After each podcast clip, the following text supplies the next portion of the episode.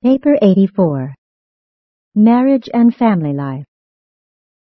Material necessity founded marriage, sex hunger embellished it, religion sanctioned and exalted it, the state demanded and regulated it, while in later times evolving love is beginning to justify and glorify marriage as the ancestor and creator of civilization's most useful and sublime institution, the home and home building should be the center and essence of all educational effort. Mating is purely an act of self-perpetuation associated with varying degrees of self-gratification. Marriage, home building, is largely a matter of self-maintenance, and it implies the evolution of society. Society itself is the aggregated structure of family units. Individuals are very temporary as planetary factors, only families are continuing agencies in social evolution. The family is the channel through which the river of culture and knowledge flows from one generation to another. The home is basically a sociologic institution. Marriage grew out of cooperation in self-maintenance and partnership in self-perpetuation, the element of self-gratification being largely incidental. Nevertheless, the home does embrace all three of the essential functions of human existence, while life propagation makes it the fundamental human institution, and sex sets it off from all other social activities. 1. Primitive Pair Associations Marriage was not founded on sex relations. They were incidental thereto. Marriage was not needed by primitive man, who indulged his sex appetite freely without encumbering himself with the responsibilities of wife, children, and home. Woman, because of physical and emotional attachment to her offspring, is dependent on cooperation with the male, and this urges her into the sheltering protection of marriage. But no direct biologic urge led man into marriage, much less held him in. It was not love that made marriage attractive to man, but food hunger which first attracted savage man to woman and the primitive shelter shared by her children. Marriage was not even brought about by the conscious realization of the obligations of sex relations. Primitive man comprehended no connection between sex indulgence and the subsequent birth of a child. It was once universally believed that a virgin could become pregnant. The savage early conceived the idea that babies were made in spirit land. Pregnancy was believed to be the result of a woman's being entered by a spirit, an evolving ghost. Both diet and the evil eye were also believed to be capable of causing pregnancy in a virgin or unmarried woman, while later beliefs connected the beginnings of life with the breath and with sunlight. Many early peoples associated ghosts with the sea, hence virgins were greatly restricted in their bathing practices. Young women were far more afraid of bathing in the sea at high tide than of having sex relations. Deformed or premature babies were regarded as the young of animals which had found their way into a woman's body as a result of careless bathing or through malevolent spirit activity. Savages, of course, thought nothing of strangling such offspring at birth. The first step in enlightenment came with the belief that sex relations opened up the way for the impregnating ghost to enter the female. Man has since discovered that father and mother are equal contributors of the living inheritance factors which initiate offspring. But even in the 20th century, many parents still endeavor to keep their children in more or less ignorance as to the origin of human life. A family of some simple sort was ensured by the fact that the reproductive function entails the mother-child relationship. Mother love is instinctive. It did not originate in the mores as did marriage. All mammalian mother love is the inherent endowment of the adjutant mind spirits of the local universe, and is in strength and devotion always directly proportional to the length of the helpless infancy of the species. The mother and child relation is natural, strong, and instinctive, and one which, therefore, constrained primitive women to submit to many strange conditions and to endure untold hardships. This compelling mother love is the handicapping emotion which has always placed woman at such a tremendous disadvantage in all her struggles with man. Even at that, maternal instinct in the human species is not overpowering. It may be thwarted by ambition, selfishness, and religious conviction. While the mother-child association is neither marriage nor home, it was the nucleus from which both sprang. The great advance in the evolution of mating came when these temporary partnerships lasted long enough to rear the resultant offspring, for that was homemaking. Regardless of the antagonisms of these early pairs, notwithstanding the looseness of the association, the chances for survival were greatly improved by these male-female partnerships. A man and a woman cooperating, even aside from family and offspring, are vastly superior in most ways to either two men or two women. This pairing of the sexes enhanced survival and was the very beginning of human society. The sex division of labor also made for comfort and increased happiness. 2. The Early Mother Family The woman's periodic hemorrhage and her further loss of blood at childbirth early suggested blood as the creator of the child, even as the seat of the soul, and gave origin to the blood bond concept of human relationships. In early times all descent was reckoned in the female line, that being the only part of inheritance which was at all certain.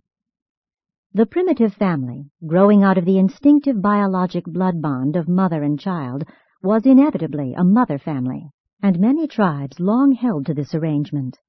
The mother family was the only possible transition from the stage of group marriage in the horde to the later and improved home life of the polygamous and monogamous father families. The mother family was natural and biologic. The father family is social, economic, and political.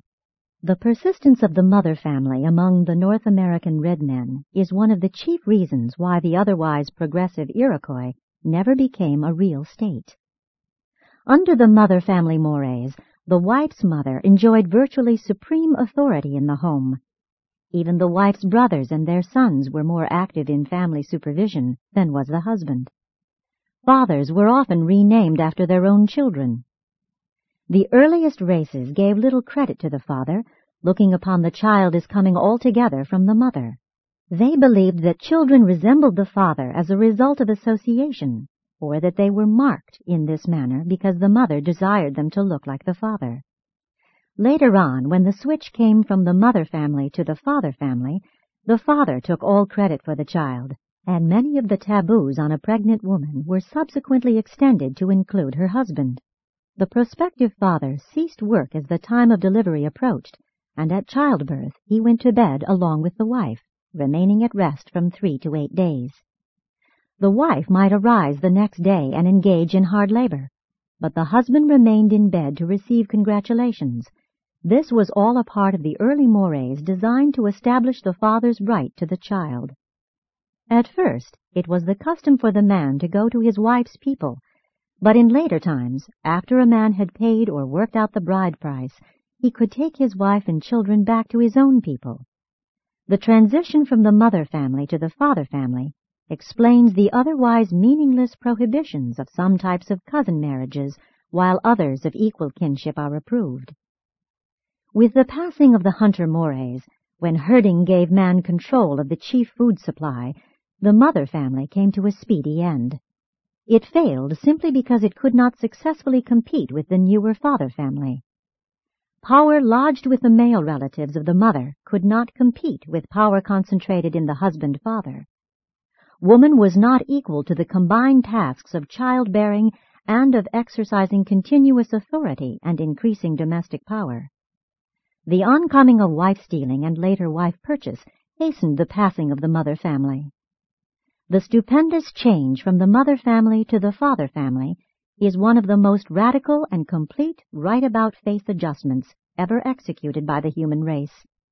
This change led at once to greater social expression and increased family adventure. 3.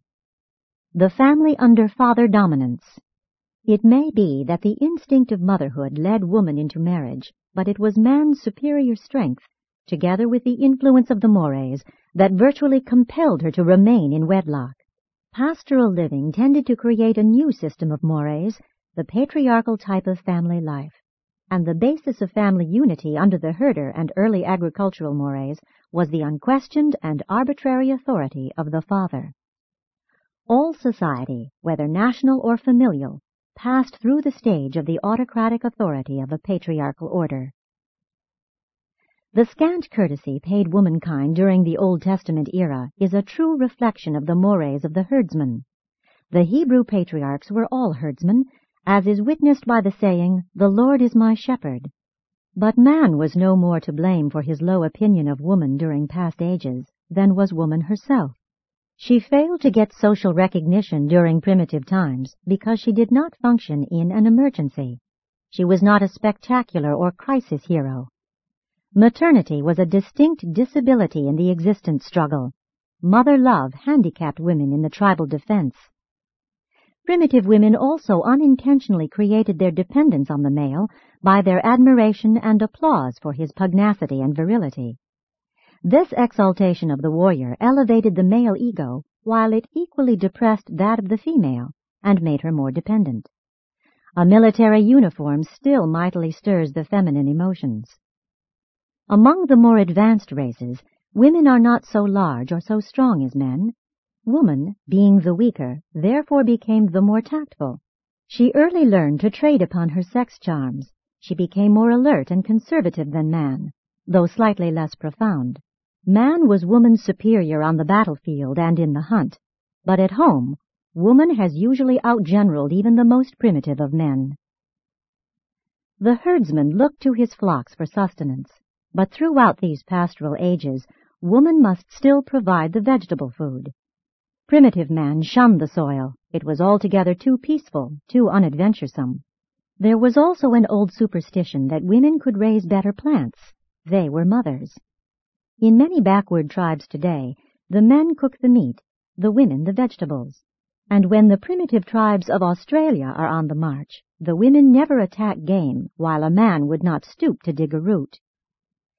Woman has always had to work. At least right up to modern times, the female has been a real producer. Man has usually chosen the easier path, and this inequality has existed throughout the entire history of the human race. Woman has always been the burden bearer, carrying the family property and tending the children, thus leaving the man's hands free for fighting or hunting. Woman's first liberation came when man consented to till the soil, consented to do what had theretofore been regarded as woman's work. It was a great step forward when male captives were no longer killed, but were enslaved as agriculturists. This brought about the liberation of woman, so that she could devote more time to homemaking and child culture. The provision of milk for the young led to earlier weaning of babies, hence to the bearing of more children by the mothers thus relieved of their sometimes temporary barrenness, while the use of cow's milk and goat's milk greatly reduced infant mortality. Before the herding stage of society, mothers used to nurse their babies until they were four and five years old. Decreasing primitive warfare greatly lessened the disparity between the division of labor based on sex, but women still had to do the real work while men did picket duty. No camp or village could be left unguarded day or night, but even this task was alleviated by the domestication of the dog. In general, the coming of agriculture has enhanced woman's prestige and social standing. At least this was true up to the time man himself turned agriculturist. And as soon as man addressed himself to the tilling of the soil, there immediately ensued great improvement in methods of agriculture, extending on down through successive generations. In hunting and war, man had learned the value of organization, and he introduced these techniques into industry, and later, when taking over much of woman's work, greatly improved on her loose methods of labor. 4. Woman's status in early society. Generally speaking, during any age, woman's status is a fair criterion of the evolutionary progress of marriage as a social institution, while the progress of marriage itself is a reasonably accurate gauge registering the advances of human civilization. Woman's status has always been a social paradox. She has always been a shrewd manager of men. She has always capitalized on man's stronger sex urge for her own interests and to her own advancement. By trading subtly upon her sex charms, she has often been able to exercise dominant power over man, even when held by him in abject slavery. Early woman was not to man a friend, sweetheart, lover, and partner, but rather a piece of property, a servant or slave, and, later on, an economic partner, plaything, and childbearer.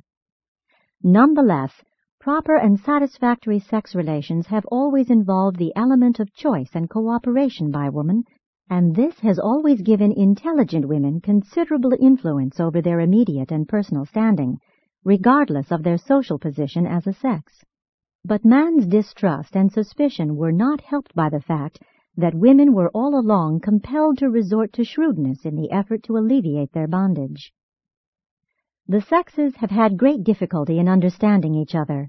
Man found it hard to understand woman, regarding her with a strange mixture of ignorant mistrust and fearful fascination, if not with suspicion and contempt. Many tribal and racial traditions relegate trouble to Eve, Pandora, or some other representative of womankind. These narratives were always distorted so as to make it appear that the woman brought evil upon man, and all this indicates the one-time universal distrust of woman. Among the reasons cited in support of a celibate priesthood, the chief was the baseness of woman. The fact that most supposed witches were women did not improve the olden reputation of the sex. Men have long regarded women as peculiar, even abnormal. They have even believed that women did not have souls, therefore were they denied names. During early times there existed great fear of the first sex relation with a woman. Hence it became the custom for a priest to have initial intercourse with a virgin. Even a woman's shadow was thought to be dangerous. Childbearing was once generally looked upon as rendering a woman dangerous and unclean, and many tribal mores decreed that a mother must undergo extensive purification ceremonies subsequent to the birth of a child. Except among those groups where the husband participated in the lying in, the expectant mother was shunned, left alone. The ancients even avoided having a child born in the house. Finally, the old women were permitted to attend the mother during labor, and this practice gave origin to the profession of midwifery. During labor, scores of foolish things were said and done in an effort to facilitate delivery. It was the custom to sprinkle the newborn with holy water to prevent ghost interference. Among the unmixed tribes, childbirth was comparatively easy, occupying only two or three hours. It is seldom so easy among the mixed races. If a woman died in childbirth, especially during the delivery of twins, she was believed to have been guilty of spirit adultery. Later on, the higher tribes looked upon death in childbirth as the will of heaven. Such mothers were regarded as having perished in a noble cause. The so-called modesty of women respecting their clothing and the exposure of the person grew out of the deadly fear of being observed at the time of a menstrual period. To be thus detected was a grievous sin, the violation of a taboo. Under the mores of olden times, every woman, from adolescence to the end of the childbearing period, was subjected to complete family and social quarantine one full week each month. Everything she might touch, sit upon, or lie upon was defiled. It was for long the custom to brutally beat a girl after each monthly period in an effort to drive the evil spirit out of her body. But when a woman passed beyond the childbearing age, she was usually treated more considerately, being accorded more rights and privileges. In view of all this, it was not strange that women were looked down upon even the Greeks held the menstruating woman as one of the three great causes of defilement, the other two being pork and garlic. However foolish these olden notions were, they did some good since they gave overworked females, at least when young, one week each month for welcome rest and profitable meditation. Thus could they sharpen their wits for dealing with their male associates the rest of the time. This quarantine of women also protected men from oversex indulgence thereby indirectly contributing to the restriction of population and to the enhancement of self-control. A great advance was made when a man was denied the right to kill his wife at will. Likewise, it was a forward step when a woman could own the wedding gifts. Later, she gained the legal right to own, control, and even dispose of property. But she was long deprived of the right to hold office in either church or state.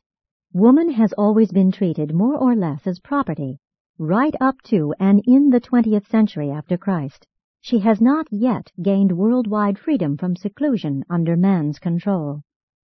Even among advanced peoples, man's attempt to protect woman has always been a tacit assertion of superiority. But primitive women did not pity themselves as their more recently liberated sisters are wont to do. They were, after all, fairly happy and contented. They did not dare to envision a better or different mode of existence. 5. Woman under the developing mores.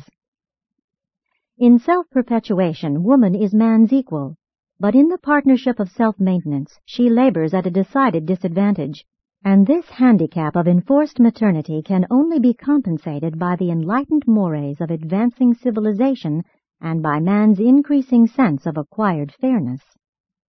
As society evolved, the sex standards rose higher among women because they suffered more from the consequences of the transgression of the sex mores. Man's sex standards are only tardily improving as a result of the sheer sense of that fairness which civilization demands.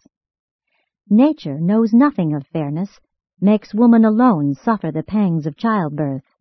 The modern idea of sex equality is beautiful and worthy of an expanding civilization, but it is not found in nature. When might is right, man lords it over woman. When more justice, peace, and fairness prevail, she gradually emerges from slavery and obscurity. Woman's social position has generally varied inversely with the degree of militarism in any nation or age.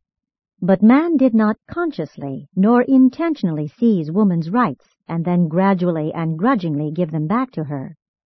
All this was an unconscious and unplanned episode of social evolution. When the time really came for woman to enjoy added rights, she got them, and all quite regardless of man's conscious attitude. Slowly but surely, the mores change so as to provide for those social adjustments which are a part of the persistent evolution of civilization. The advancing mores slowly provided increasingly better treatment for females. Those tribes which persisted in cruelty to them did not survive. The Adamites and Nodites accorded women increased recognition and those groups which were influenced by the migrating Andites have tended to be influenced by the Edenic teachings regarding women's place in society. The early Chinese and the Greeks treated women better than did most surrounding peoples, but the Hebrews were exceedingly distrustful of them. In the Occident, woman has had a difficult climb under the Pauline doctrines which became attached to Christianity, although Christianity did advance the mores by imposing more stringent sex obligations upon man. Woman's estate is little short of hopeless under the peculiar degradation which attaches to her in Mohammedanism, and she fares even worse under the teachings of several other Oriental religions. Science, not religion, really emancipated woman. It was the modern factory which largely set her free from the confines of the home. Man's physical abilities became no longer a vital essential in the new maintenance mechanism. Science so changed the conditions of living that manpower was no longer so superior to woman power.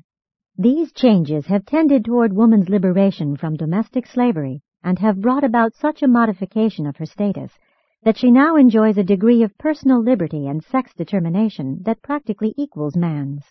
Once, a woman's value consisted in her food-producing ability, but invention and wealth have enabled her to create a new world in which to function, spheres of grace and charm.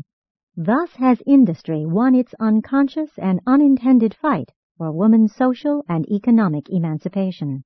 And again has evolution succeeded in doing what even revelation failed to accomplish. The reaction of enlightened peoples from the inequitable mores governing woman's place in society has indeed been pendulum-like in its extremeness. Among industrialized races, she has received almost all rights and enjoys exemption from many obligations, such as military service.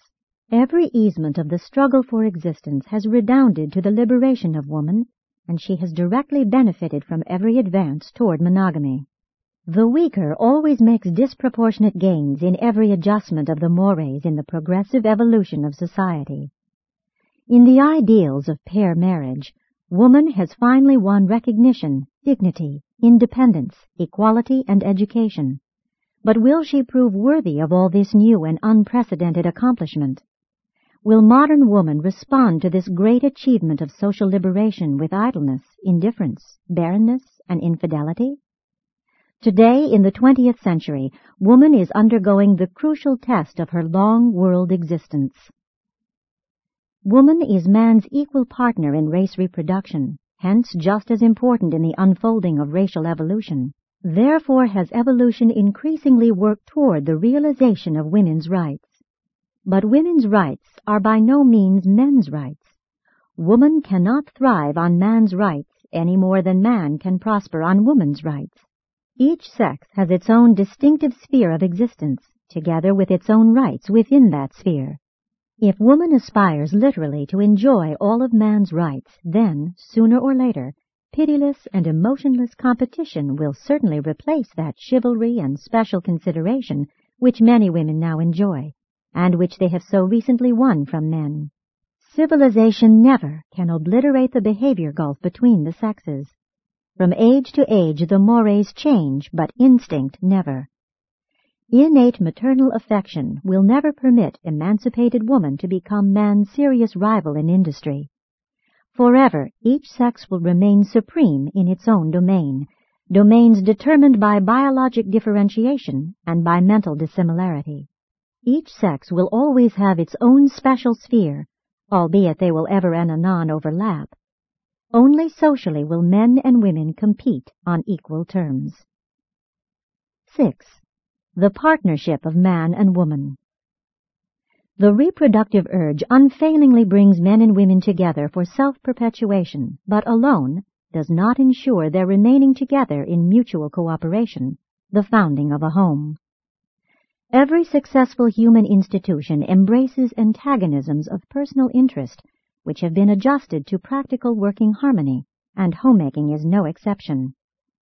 Marriage, the basis of home building, is the highest manifestation of that antagonistic cooperation which so often characterizes the contacts of nature and society.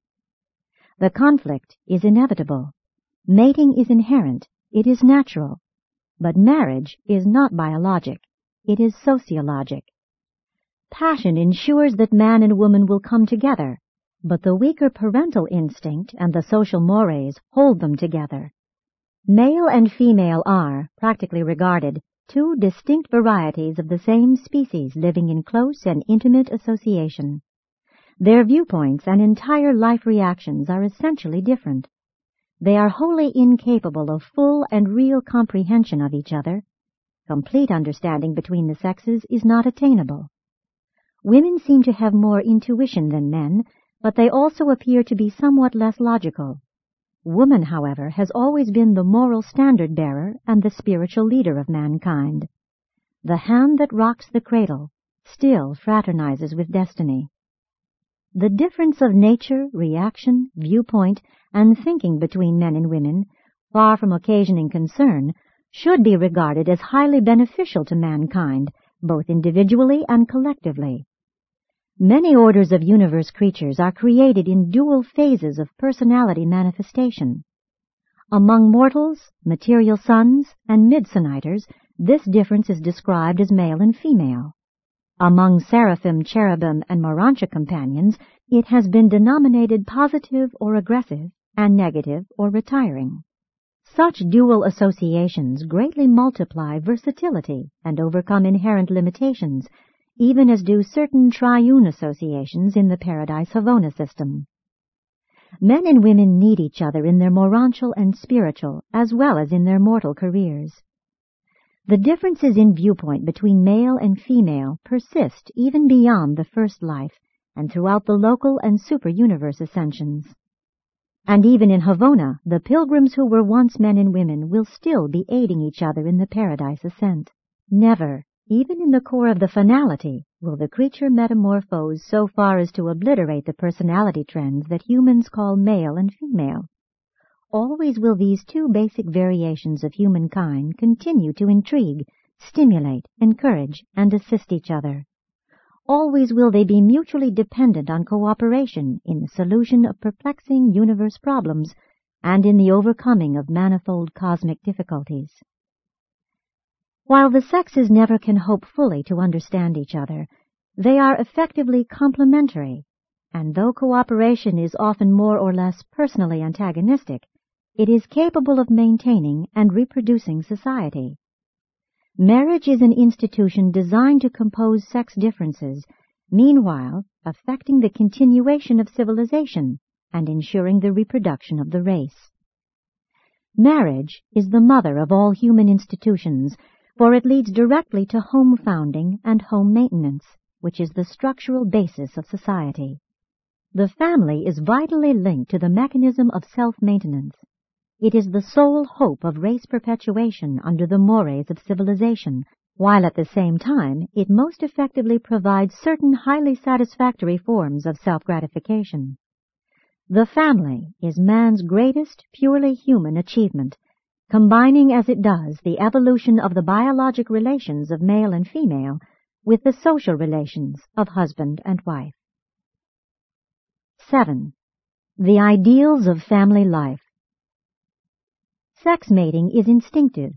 Children are the natural result, and the family thus automatically comes into existence. As are the families of the race or nation, so is its society. If the families are good, the society is likewise good. The great cultural stability of the Jewish and of the Chinese peoples lies in the strength of their family groups. Woman's instinct to love and care for children conspired to make her the interested party in promoting marriage and primitive family life. Man was only forced into home building by the pressure of the later mores and social conventions. He was slow to take an interest in the establishment of marriage and home because the Sex Act imposes no biologic consequences upon him. Sex association is natural, but marriage is social and has always been regulated by the mores. The mores, religious, moral, and ethical, together with property, pride, and chivalry, stabilize the institutions of marriage and family. Whenever the mores fluctuate, there is fluctuation in the stability of the home marriage institution. Marriage is now passing out of the property stage into the personal era. Formerly, man protected woman because she was his chattel, and she obeyed for the same reason. Regardless of its merits, this system did provide stability. Now, woman is no longer regarded as property, and new mores are emerging designed to stabilize the marriage home institution. 1. The new role of religion. The teaching that parental experience is essential. The idea of procreating cosmic citizens. The enlarged understanding of the privilege of procreation giving sons to the Father. 2. The new role of science. Procreation is becoming more and more voluntary, subject to man's control. In ancient times, lack of understanding ensured the appearance of children in the absence of all desire, therefore. 3. The new function of pleasure lures.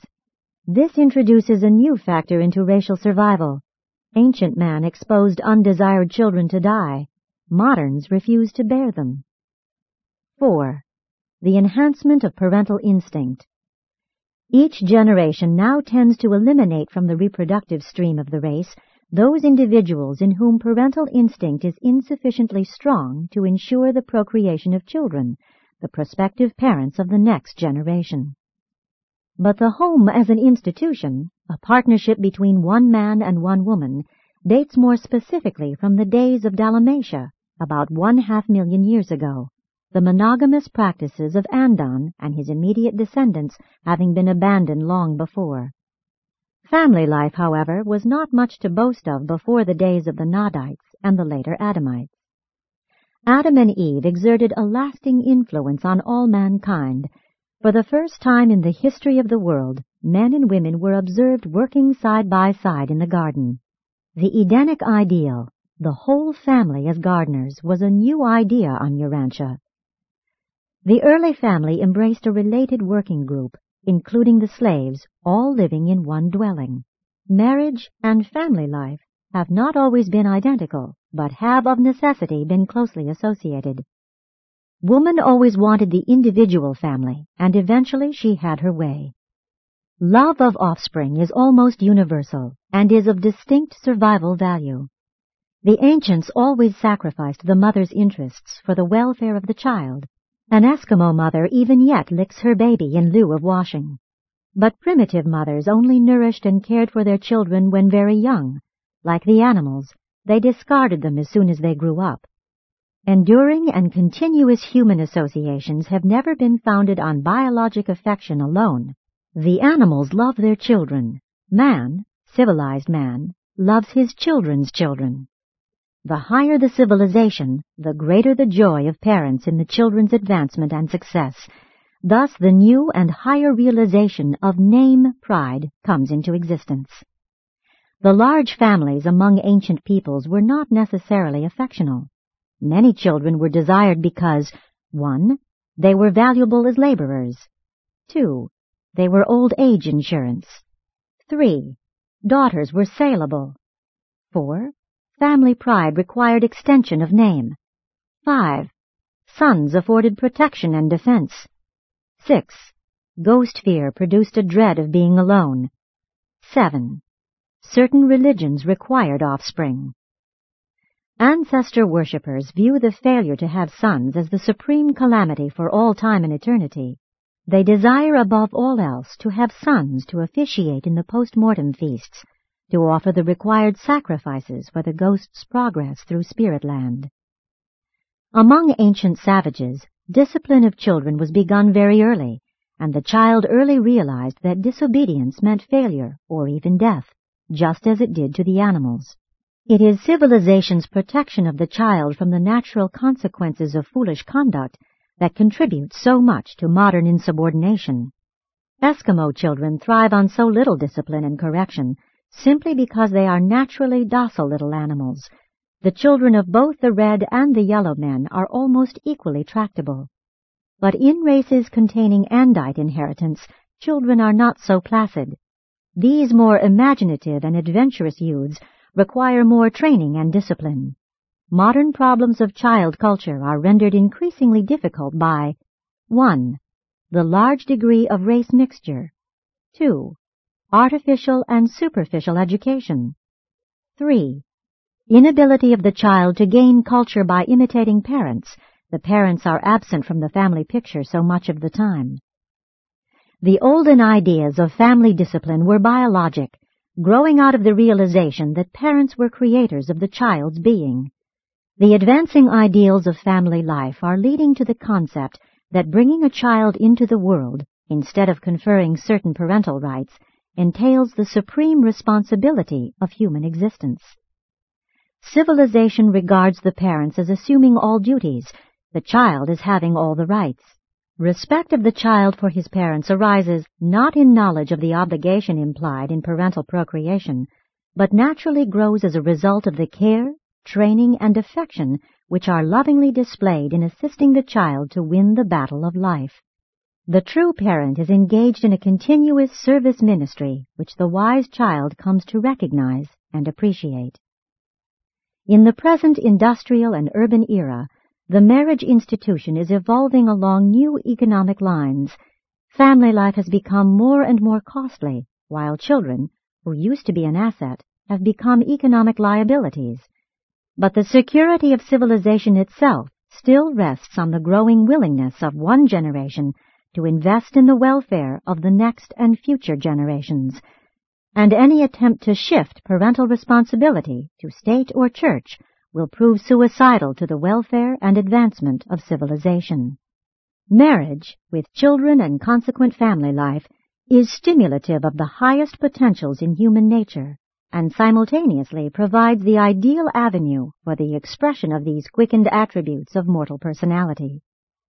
The family provides for the biologic perpetuation of the human species. The home is the natural social arena wherein the ethics of blood brotherhood may be grasped by the growing children. The family is the fundamental unit of fraternity in which parents and children learn those lessons of patience, altruism, tolerance, and forbearance which are so essential to the realization of brotherhood among all men. Human society would be greatly improved if the civilized races would more generally return to the family council practices of the Andites. They did not maintain the patriarchal or autocratic form of family government. They were very brotherly and associative, freely and frankly discussing every proposal and regulation of a family nature. They were ideally fraternal in all their family government. In an ideal family, filial and parental affection are both augmented by fraternal devotion. Family life is the progenitor of true morality, the ancestor of the consciousness of loyalty to duty.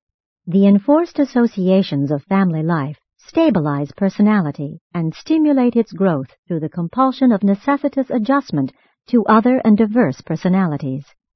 But even more, a true family, a good family, reveals to the parental procreators the attitude of the Creator to his children, while at the same time such true parents portray to their children the first of a long series of ascending disclosures of the love of the Paradise Parent of all universe children.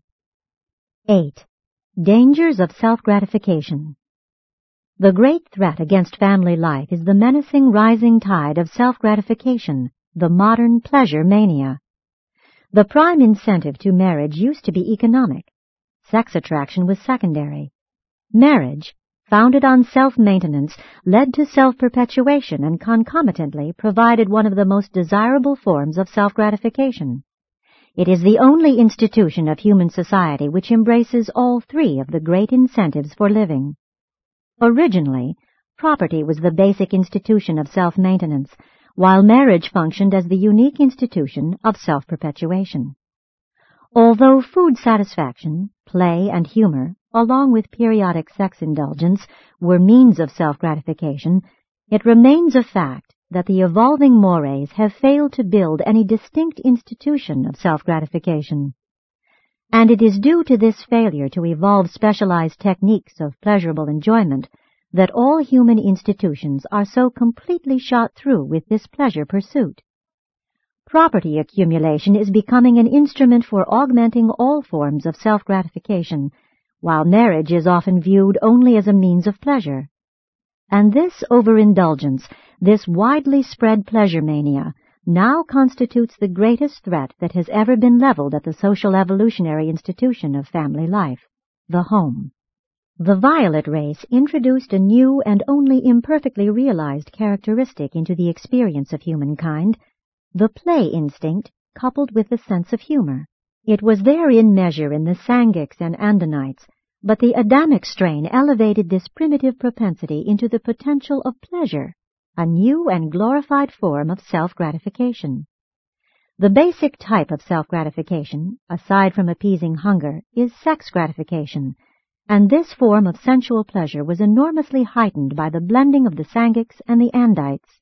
There is real danger in the combination of restlessness, curiosity, adventure, and pleasure abandon characteristic of the post-Andite races.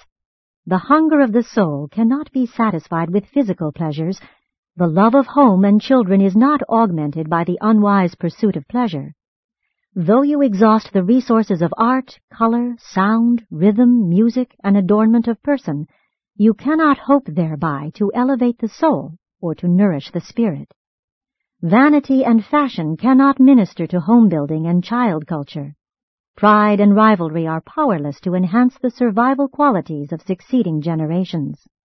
Advancing celestial beings all enjoy rest and the ministry of the reversion directors, all efforts to obtain wholesome diversion and to engage in uplifting play are sound. Refreshing sleep, rest, recreation, and all pastimes which prevent the boredom of monotony are worthwhile. Competitive games, storytelling, and even the taste of good food may serve as forms of self-gratification. When you use salt to savor food, pause to consider that, for almost a million years, man could obtain salt only by dipping his food in ashes. Let man enjoy himself. Let the human race find pleasure in a thousand and one ways. Let evolutionary mankind explore all forms of legitimate self-gratification, the fruits of the long upward biologic struggle. Man has well earned some of his present-day joys and pleasures, but look you well to the goal of destiny. Pleasures are indeed suicidal if they succeed in destroying property, which has become the institution of self-maintenance, and self-gratifications have indeed cost a fatal price if they bring about the collapse of marriage, the decadence of family life, and the destruction of the home, man's supreme evolutionary acquirement and civilization's only hope of survival.